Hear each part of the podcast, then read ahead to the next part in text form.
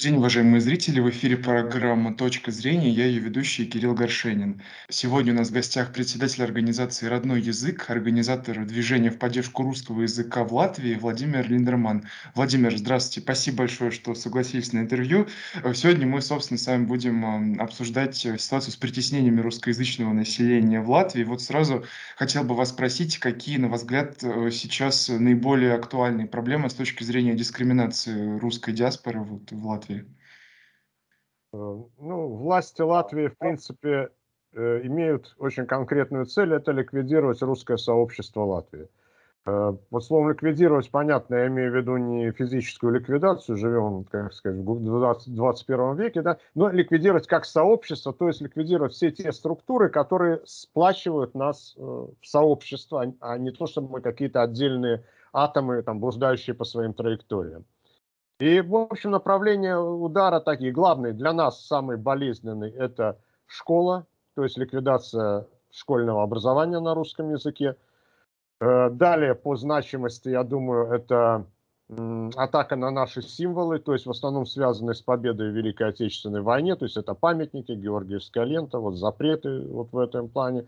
Далее это э, атака на СМИ на русском языке, и, наконец, преследование русских активистов, так или иначе участвующих в движении. Вот, в принципе, это основные направления. Ну, и как они, собственно говоря, истекающий, э, уходящий год ничего нового в это не внес, но было вот продолжение э, вот, дискриминации по всем этим четырем направлениям. А вот вы говорите ликвидация, просто хочу чуть подробнее у вас узнать. Это имеется в виду какая-то культурная ассимиляция, то есть э, вот факт того, что латвийские власти, они как-то стирают э, границы культурные между русскоязычным ну, и латвийским населением? Вот, Или что имеется да? в виду под, под ликвидацией? Да. Угу. То есть сообщество это не арифметическая сумма, да? Сообщество это вот какая-то группа, которая имеет постоянно находится в коммуникации с собой. Мы все вместе, допустим, приходим 9 мая к памятнику, да, вот мы сообщество, да, мы, мы празднуем победу в Великой Отечественной войне. Не будет этого памятника, не будет этого, ну, допустим, это не дай бог, но допустим, да, э, э, в провинции такие памятники сносятся. Мы перестанем быть таким сообществом. То есть примерно направление вот такое. Но какая у них цель? Э, изначально, в общем-то, ну как, у них две таких, два варианта. Они действуют как двумя руками играют, да, как шулеры. То есть э, идеально, конечно, они видели бы так, наверное, чтобы ассимилировать детей. Ну, взрослые там как, пусть доживают как хотят, а вот через эту школьную реформу, перевод на на латышское, по сути, образование, на латышском языке и соответствующими там идейными ценностями, да, это ассимиляция. Но если вот такой как бы нам ультиматум предъявляется. Если вы не согласны на ассимиляцию детей, просто уезжайте. И эта политика строится на таком создании... То есть фактически нам выдвинут такой вот ультиматум. Да, или ассимилируйтесь, или уезжайте. Вот попросту говоря. Что, нахуй приходит, э, что происходит на практике, я бы не сказал, что так вот ассимиляция идет. Э, ну, то есть русские не превращаются в латышей. Скорее больше идет действительно такая тенденция к, к эмиграции кто-то в сторону России, кто-то в сторону Европы. Но постепенно так люди все рассматривают вот такой вариант, ну, кроме тех, кто собрался бороться, так сказать, за свои права и жить на той территории, на которой жили наши предки, можно сказать, всегда. Мне просто, честно говоря, что не очень понятно, вот э, если латвийские власти рассматривают иммиграцию, ну, вот такой значительной части населения, а, ведь действительно русскоязычная диаспора, она составляет очень большую часть э, населения Латвии. Как вообще в дальнейшем э, отток э, русских из Латвии скажется на экономике, там, на каких-то социальных историях? Неужели нет вот рисков? Ну, скажем так, я, может быть, еще не, не такой не, не предположил третий вариант, на который, так сказать, рассчитывают, но наиболее прагматичный из власти, это то, что мы просто заткнемся, да, останемся, так сказать, не, не, не превратимся в латышей, но будем тихо сидеть в такое, знаете, в фольклорно-музейное меньшинство где-то в уголке, так сказать, да, с балалайками, ну и вот всеми этими делами. Такой тоже вот вариант. Но Я думаю, что э, вот, скажем, таких радикальных националистов, то, что вы говорите, это прагматика, вся она не интересует, у них цель, а они, они ведущая партия в правительстве. Нужно понимать, это, это не маргиналы, да. Их, э, их это вообще мало интересует, и у них цель это именно, ну, так сказать, построение государства с абсолютным преобладанием этнического вот большинства. Сейчас соотношение примерно нас ну, кто говорит и думает по-русски, наверное, процентов 36-37. Сейчас это ковидные дела, сейчас статистика немножко так, да, но, но в принципе вот примерно такой порядок, да. Но они рассчитывают, что его уполовинить, по крайней мере. А такая более прагматичная часть, ну, они, в принципе, видят будущую э, экономику не так, как вот, может быть, ну, вообще из России это очень трудно понять. Они видят ее просто как, ну, клиентурой, ну, каких-то наднациональных структур, да, которые, ну, ну, в принципе, им хватит. Понимаете, маленькая страна, вот элита, так сказать, даже с какими-то там семьями, совсем, ну, хорошо, 1200-300, да, это уже на одной идее русофобии, да, вот антироссийской политики, уже можно продержаться, всегда Запад будет поддерживать, ну, ну, пока идет холодная война, по крайней мере, России с Западом, Запад будет все равно поддерживать, что-то подбро подбросит там на армию, например, да. Вот сейчас, скажем, для молодого латыша, да, например, проблемы нет. Вот, скажем, если чисто вот, вот это он с провинции, там, окей, живут здесь русские, не живут, какое ему до этого дело, да, в принципе, есть армия, которая сейчас, ну, как бы растет, там деньги туда вбукиваются, так сказать, серьезные. Ну, поэтому я думаю, что их не пугает так вот сильная миграция страны. Кстати, часть латышей тоже уезжает, которые не могут найти здесь. Здесь, здесь экономика, она меньше, чем количество людей, которые хотели бы в ней участвовать, скажем так. Она просто ну, маленькая. И уезжают многие. Ну, сейчас, опять же, эпидемия пресекла эти возможности до некоторой степени перемещения, но все, я думаю, что очень много латышей строят планы, а именно на отъезд, а власти не видят в этом проблемы. То есть, э, ну, та экономика, которая создана, она не нуждается в таком количестве вот, рабочих рук и мозгов просто. Угу, угу. Да, а вот мы сейчас говорили про политическую составляющую этой дискриминации. Вот хотел также вас узнать с точки зрения самого населения. То есть э, есть ли какие-то, может быть, ксенофобные настроения, и в чем это, собственно, проявляется? Ну, я так скажу, что э, это два таких не свя... кажется, что это связано, но на самом деле это не всегда связанных момента. Дело в том, что на бытовом уровне, строго говоря, проблем нет. Ну, ну, ну или, или их настолько мало, что там, я думаю, что гораздо меньше, чем во многих других европейских странах, там развитых, как нибудь Франции и так далее. Э, просто в этом, во-первых, ну, темперамент как бы а, а, а, обеих, так сказать, э, национальных общин, скажем, он такой спокойный достаточно. Во-вторых, понимаете, всю роль по дискриминации людей взяло на себя государство.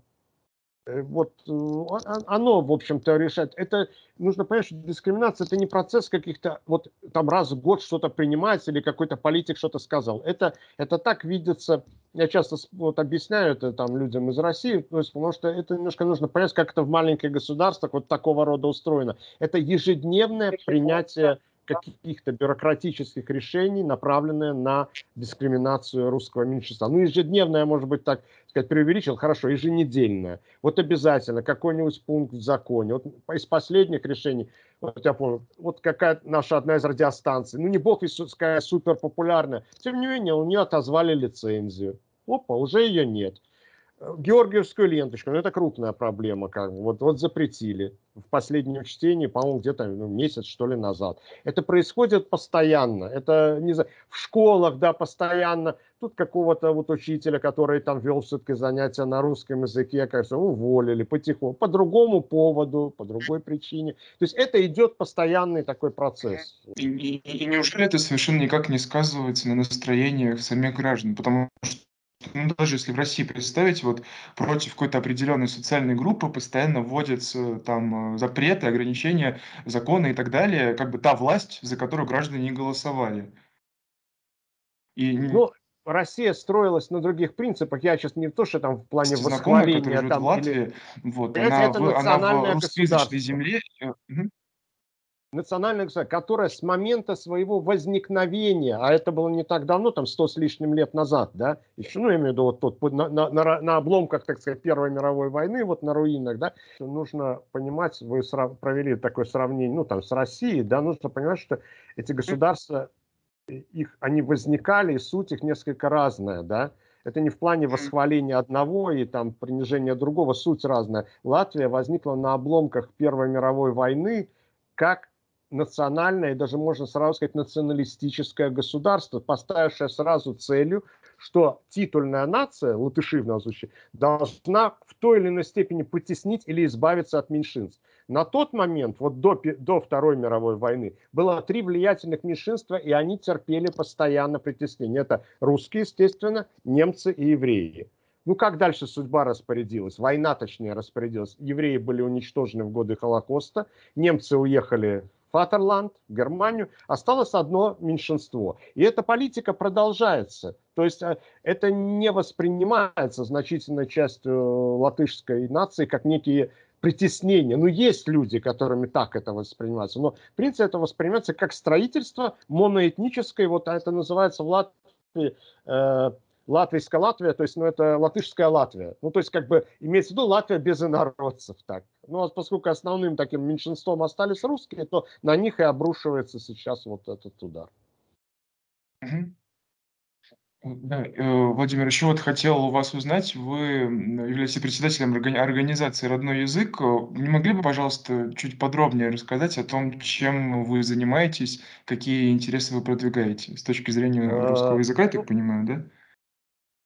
Да, ну, в принципе, эта организация и возникла и функционировала как, э, ну, как бы защитница вот русского языка. Да, но, в принципе, основным нашим действием было это очень крупное событие в масштабах Латвии, но оно уже достаточно давнее, уже там сколько там, почти 10 лет скоро будет, да. Это была организация э, референдума за русский язык э, и, ну, мы его заведомо проиграли просто по численности. Но, в принципе, мы собрали такое количество голосов, то есть мы показали полное единение всей, всего русского сообщества в желании видеть наш язык, ну, чтобы он тоже имел официальный статус в Латвии. Потому что я поясняю, что на сегодня русский язык в Латвии, он имеет такой же статус, как, то есть никакого. Ну, не знаю, как какой-нибудь там португальский, там шведский или какой любой язык. То есть просто, просто иностранный язык.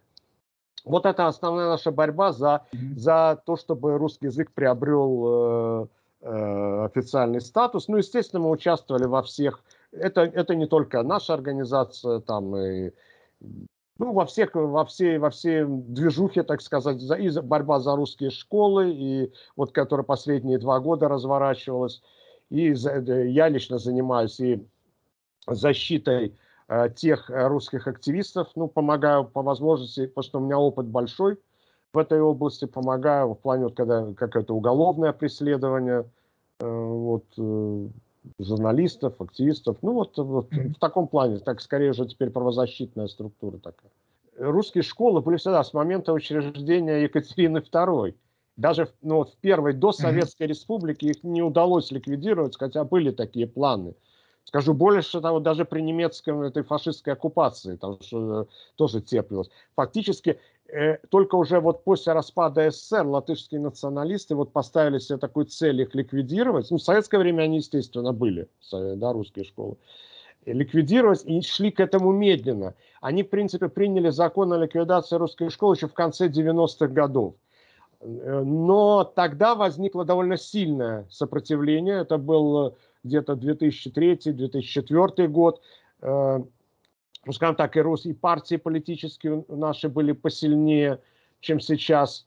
И, ну, ну еще, еще была возможность такого активного сопротивления – вот, и, в общем-то, удалось такой как бы добиться компромиссного варианта, когда школы стали называться билингвальными. По факту это были русские школы, да, ну потому что туда шли дети из русских семей в основном, да, учителя, и, и преподавание основных предметов велось на русском, да, но все-таки там было соотношение 60 на 40 процентов, какие-то предметы было, а, требовали от учителей преподавать на латышском, да, большую даже часть, но обычно школы так выстраивали, чтобы главные предметы, которые нужны ученику, шли на родном языке. Ну так. И вот, наконец, это уже вот, вот несколько лет назад власти перешли в окончательное наступление, вот, воспользовавшись рядом проблемой в русском движении и так далее. И фактически им удалось завершить вот этот, ну, довершить начатое. То есть на сегодняшний день ситуация такая. Только в начальной школе русской э, обучение 50 на 50 да, в начальной. А дальше оно уже фактически 80 на 20. Ну, по сути, это только сам русский язык изучается на русском языке, а по сути все остальное на латышском. И есть очень серьезный контроль Просто этот год немножко, так сказать, заморозил ситуацию, из-за пандемии перевели на удаленку школы. В общем, школы в этом году, тема русского языка для школ в этом именно уходящем году была не актуальна из-за пандемии, потому что пошел полный хаос, там удаленка, дистанционка, школы то открываются, то закрываются, администрация не знает, что делать, учителей увольняют. Ну, короче, это был большой такой вот хаос, да. Поэтому надо говорить вот скорее так на ситуацию год назад, вот на тот момент они довели его до такого состояния. Фактически они сделали это э, латышской школой для русских детей. Да? Вот смысл mm-hmm. такой. Есть просто латышские школы, а есть вот такие латышские школы для русских детей. Ну, понимаете, это весь этот вздор, когда там э, абсурд, когда учитель, там, ну, русская, там, женщина, допустим, преподает физику, а на латышском еще и с учебниками там по физике большая проблема. Ну, то есть тоже фактически по учебнику, там, переведенному с русского языка. И школьники все сидят в классе русский, и все-таки из-за страха, что сейчас придет контроль, проверка, да, она должна на латышском, школьники должны задавать вопросы на латышском. Ну, короче, такой, конечно, это сказалось адски на качестве образования, и, и дети, и родители. Ну, короче, это, это самая такая больная тема, просто вот этот год не был самым острым для нее, потому что в школе появилось столько проблем из-за пандемии, что русский язык немножко так ушел на второй план. Да, э, один важный момент тоже хотел у вас уточнить. Вы сказали, что латвийские власти а, воспользовались проблемами в русском движении. Вот а какие сейчас есть проблемы актуальные в этом Ну, они это, это не сейчас, они сложились раньше. И вот именно самый пик такой вот борьбы, который нам не удалось защитить школы, ну, это вот 18-19 год, да, когда вот все-таки Мгм. Ну, ситуация сложилась так, что у нас, в принципе, ну, конечно, есть масса там общественных организаций, и эти, ну, эти организации всегда, так сказать, под, ну, поддерживают движение. Но э, именно политические партии, по сути, вот на данный момент, вот за которые голосуют русские избиратели, всего две, да. Это есть Согласие партии, вот, который довольно известный человек возглавляет э, Нил Ушаков, там мэр Риги в недавнем, в недавнем прошлом, да. Ну и есть партия Русский Союз Латвии, которую возглавляет депутат Европарламента, там Татьяна Жданук. Ну вот и согласие, она такое, ну вот согласие, то есть это такая конформистская, да, такая партия, и, и она заняла позицию, ну, не участия в протестах, что типа как-то, как-то она защитит школы по-другому, а она более влиятельная, конечно. Во-первых, более влиятельная. Все-таки Ушаков очень популярный человек э, в Латвии, это раз. Она, безусловно, на несколько порядков э, ну, скажем, материально обеспечена лучше. Административный ресурс на тот момент у нее был, это Рижская дума, это она рулила Ригой, да, городом, это серьезный ресурс. Наконец, э, ну, и средства массовой информации в ее, ну, на русском языке тогда были в ее, под ее контролем. И ну, в а она отказалась от протеста. В итоге вот наша, так сказать, которую они объявили, такая более радикальная часть русского протеста, да, ну, включая, ну, под руководством вот этого Русского Союза, ну, наш потенциал не был таков, да, и возможности, и финансовые, и административные, и информационные, такое, что мы не могли, ну, э, как бы вывести такое количество людей на протест, которое бы вот капитально бы испугало власть. То есть надо было вывести в Риге, ну, желательно было бы тысяч пятьдесят. Да, я так вот просто, как человек, имеющий большой вот опыт в этих делах, говорю, что 50 тысяч, они бы как бы, ну, грубо говоря, очень испугались бы власть. Что-то о митинге о каком-то, да? Митинг, нет, не одном даже, да, а регулярные демонстрации, ну, демонстрация силы, да. Понимаете, когда, это же маленькая страна, у нас сейчас реально проживает здесь, наверное, полтора миллиона, считается миллион восемьсот, ну, да, и вот Риг, в Риге там 600 тысяч, ну, понимаете, если приходит столько же людей, сколько, допустим, у нас приходит на 9 мая к памятнику, когда там, почему они до сих пор и боятся тронуть наш памятник, этот праздник, потому что выходит 150 тысяч человек, это такая, ну, так, это, это внушает, да, А, а здесь, ну, наши возможности были, скажем так, десятикратно меньше, да, и, и э, я думаю, что это сыграло большую роль. В принципе, это предательство, конечно, вот со стороны такой ведущей русской партии. Ну, у них планы были другие, так сказать, как-то там понравиться правительству и прочее, найти как... Ну, короче говоря, политика вот такая, ну, циничная политика, она привела вот. Я думаю, что при, при наличии такого единения, да, и при наличии, что сильнейшая русская партия бы участвовала в протестах, я думаю, что, ну, как минимум, мы бы отложили это решение.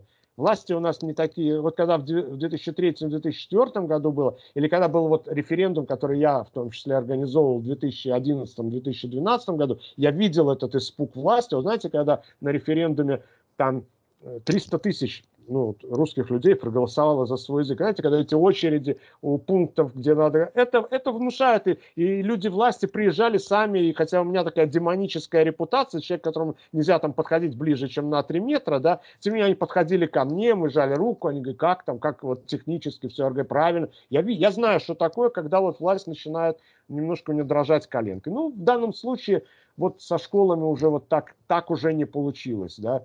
И потом, ну, еще такой момент, второй, конечно, как мы хотим мы того или нет, это такой момент, с которым многие мои товарищи не согласны.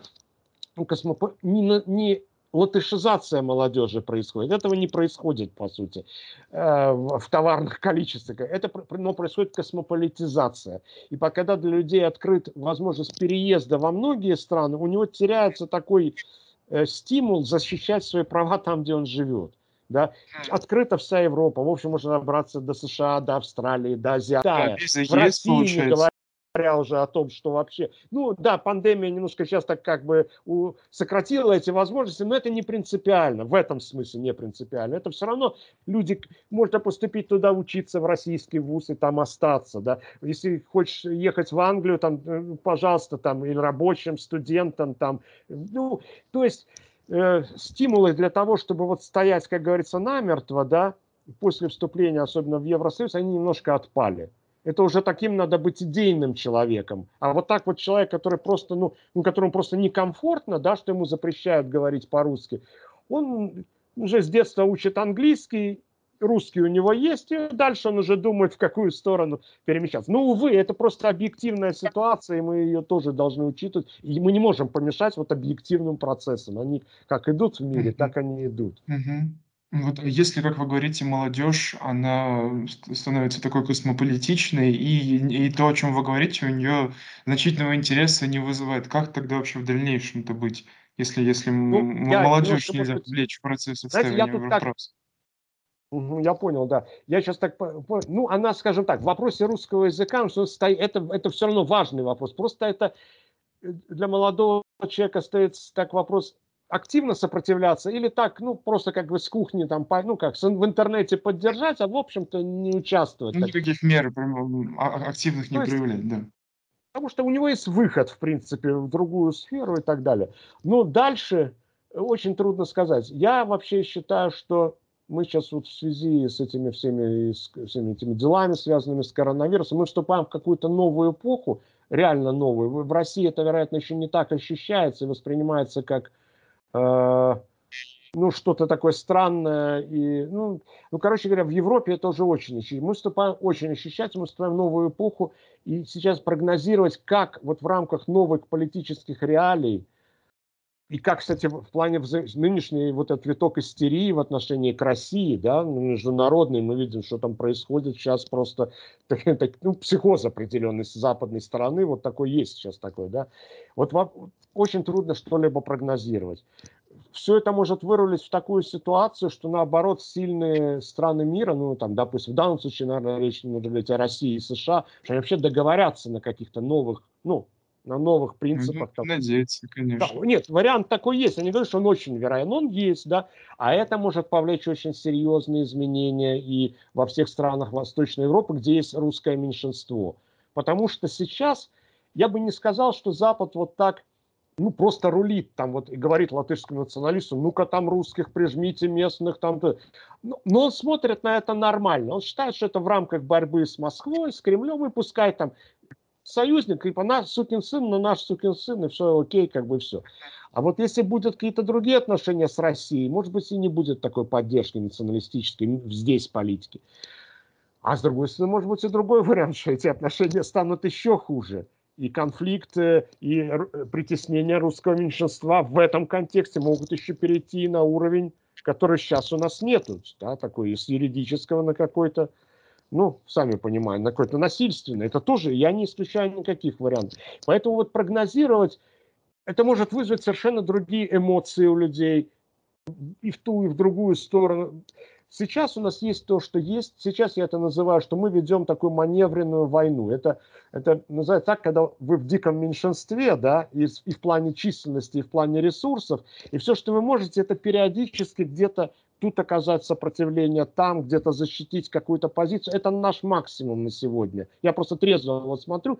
А дальше, если мы удержим вот как-то ситуацию вот в таком хотя бы видим, ну какие-то крупные мировые события могут и повлиять и здесь тоже. Но пока мы вот, вот ведем такую маневренную борьбу, да, где-то, где вот, вот как бы собираем, ну, например, вот по школам, да, мы сейчас обратились, очень сильная инициатива. Если бы сейчас не было острой фазы холодной войны, да, вот между Россией и ЕСПЧ бы тоже не превратился в такой филиал вот этой холодной войны, да, если бы хотя бы отмотать ситуацию на лет 5-7 назад, да, то я вам скажу, у нас были бы шансы восстановить русскую школу через решения вот европейские. Потому что э, местные власти накосячили в правовом чисто смысле очень сильно. И у нас подано много исков от родителей, и у нас есть группа людей, там такой комитет специальный, который занимается. И мы поэтому ну, mm-hmm. делаем то, что можем. Я больше занимаюсь, вот, вот все время попадает в беду тот или иной там русский активист, ну или журналист. Сколько с моим опытом борьбы, я хоть и не юрист, но я набрал определенный вот опыт в этом плане, я понимаю, как это все строится. Вот я этим больше занимаюсь, помогаю вот людям, попавшим в такую вот хреновую ситуацию. А в этом году у нас было в принципе, несколько процессов таких. Вот, и люди приговорены к реальным срокам в том числе. А вот э, сам Большой Евросоюз э, эти вопросы волнуют, они как-то реагируют? Вы говорите, что, что есть иски, что поданы иски, но вот как-то с точки зрения нарушения прав э, человека вообще. Я вот еще раз повторю, что в принципе в, э, в европейских структурах есть э, порядочные люди, которые ну, при, скажем так, не то, что они там наши друзья, но они придерживаются буквы закона, какое, ну, как положено, да. Но большинство сейчас это просто солдаты холодной войны. Это тоже надо, надо понять. И, и они воспринимают нас как такой просто авангард России, там, Путина, Кремля или кого-то там еще, да, и вот мы здесь uh-huh. такие зеленые человечки, вот мы это, и как бы вот, ну, нас, то есть они дают, отдают отмашку латышским националистам нас гнобить, по сути. Вот такая ситуация. Она может поменяться только, если какие-то крупные вещи изменятся. Но это не значит, что вообще отсутствует вот в Европе, что все так, нет. Большинство, к сожалению, сейчас так были и другие времена, но большинство сейчас политиков европейских, они просто, так сказать, записались в армию холодной войны с Россией, и, в общем-то, их, их все, как бы вот тут шторка упала, и там какие-то нарушения прав человека. Это хорошо было видно с этой всей историей вот с переходом мигрантов, когда из Белоруссии вот эти Польша простили все. Польша вела себя как откровенно фашистское государство. Они убивали этих людей. Вы понимаете, это еще там пять лет назад в Европейском Союзе. Да вы что, помните, когда там Италия кого-то не пускала, и там, там люди утонули? Там, уже вот, политика вот, открытых там дверей. Такой, я как, как раз в Италии был, ой, там, это просто, это творилось просто, ай, вообще там и итальянцев на них карикатуры всюду рисовали, так что это изверги там в касках Муссолини, там все такое. Сейчас ничего. Польше все как бы все простили. Поэтому сейчас идет холодная война, и, видимо, вот большинство европейских политиков, они так в этом контексте только рассматривают ситуацию. Тем более вот в предновогодние месяцы эта холодная война обострилась до предела, да, mm. и поэтому вот mm-hmm. на ближайшее время так. Как вы вот считаете, так... напряжение будет идти на спад или еще больше накаляться? От двух факторов зависит. Во-первых, мы не, никто не может сейчас точно сказать, как будут развиваться события, Конечно. связанные с эпидемией, да, потому что ну, тут и, и, и сам вирус как себя пойдет, а еще есть куча сейчас столько интересов этих циничных, корыстных вокруг этого, куда там мировое сообщество повернет, какие будет вводить меры или не вводить, мы не этого не знаем, это первая сложность. А надо сказать, что в связи с этим запрещены, по сути, общественные мероприятия да, то есть это, это создает, э, ну, как бы для нас проблемы, да, у нас, например, все мероприятия, которые мобилизовали русское сообщество, связанные, вот, скажем, с Днем Победы, да, они теперь не могут, мы не можем их проводить, там, Бессмертный полк тот же и так далее. Это, это такое. А что касается отношений с Россией, я думаю, что это, вот это мы узнаем быстрее, да, я вот, честно говоря, думаю, что э, ну, что это обострение, ну, это мое такое, это гипотеза, это я там твердо не могу сказать, но я думаю, что она в значительной степени связана с внутриамериканской ситуацией, там, выборами, плохими рейтингами Байдена, может, он хочет предстать миротворцем. Я так думаю, что это вот как-то так. Что-то она какая-то очень фальшивая, эта кампания, она как на каком-то пустом месте движется, вот сейчас антироссийская, ну, вот последние месяцы, что-то я, я даже не понимаю. Я понимаю, что там Украина как-то фигурирует как повод, да, но, но она какая-то какая непонятная просто, да. Я, она может прекратиться, но она прекратится, но я не думаю, что э, если она прекратится, то это будет какое-то выравнивание, ну, возвращение к недавнему сравнительно прошлому. Не думаю, что будут приняты вот в ближайшем году какие-то фундаментальные такие принципы, которые бы изменили вот устройство мира, да, договоры такие бы нет. Я думаю, что просто будут утрясены какие-то самые острые проблемы. Я не думаю, что это как-то скажется. И я думаю, что наступление властей э, на наши права продолжится. Я не думаю, что вот пока я не вижу вот таких моментов, которые бы могли дать повод говорить, что в следующем году, году будут какие-то решающие изменения. Вот. Наша задача выстроить, сохранить, наша задача, я вижу вот просто в контексте нашей, наша задача, да, в Латвии, в отличие от очень многих других постсоветских стран, где сохранилось русское меньшинство, у нас все-таки ситуация лучше в каком смысле? У нас есть структуры. У нас все-таки какие-никакие есть СМИ, журналисты, у нас, ну, которые пишут на русский, по-русски и мыслят интересами русского населения. У нас есть политические, общественные структуры, не, не такие мощные, как хотелось бы, но они есть. У нас, у нас, э, у нас есть как бы точки опоры, да, и вот нужно просто, ну, как бы сохранить их, улучшить взаимодействие и держать удар. Вот на сегодняшний день какую-то другую задачу я даже не могу сформулировать. Да, понял вас. Это была программа «Точка зрения». Я ее вел Кирилл Горшенин, и сегодня у нас в гостях председатель организации «Родной язык», организатор движения в поддержку русского языка в Латвии Владимир Линдерман. Владимир, спасибо большое за интервью.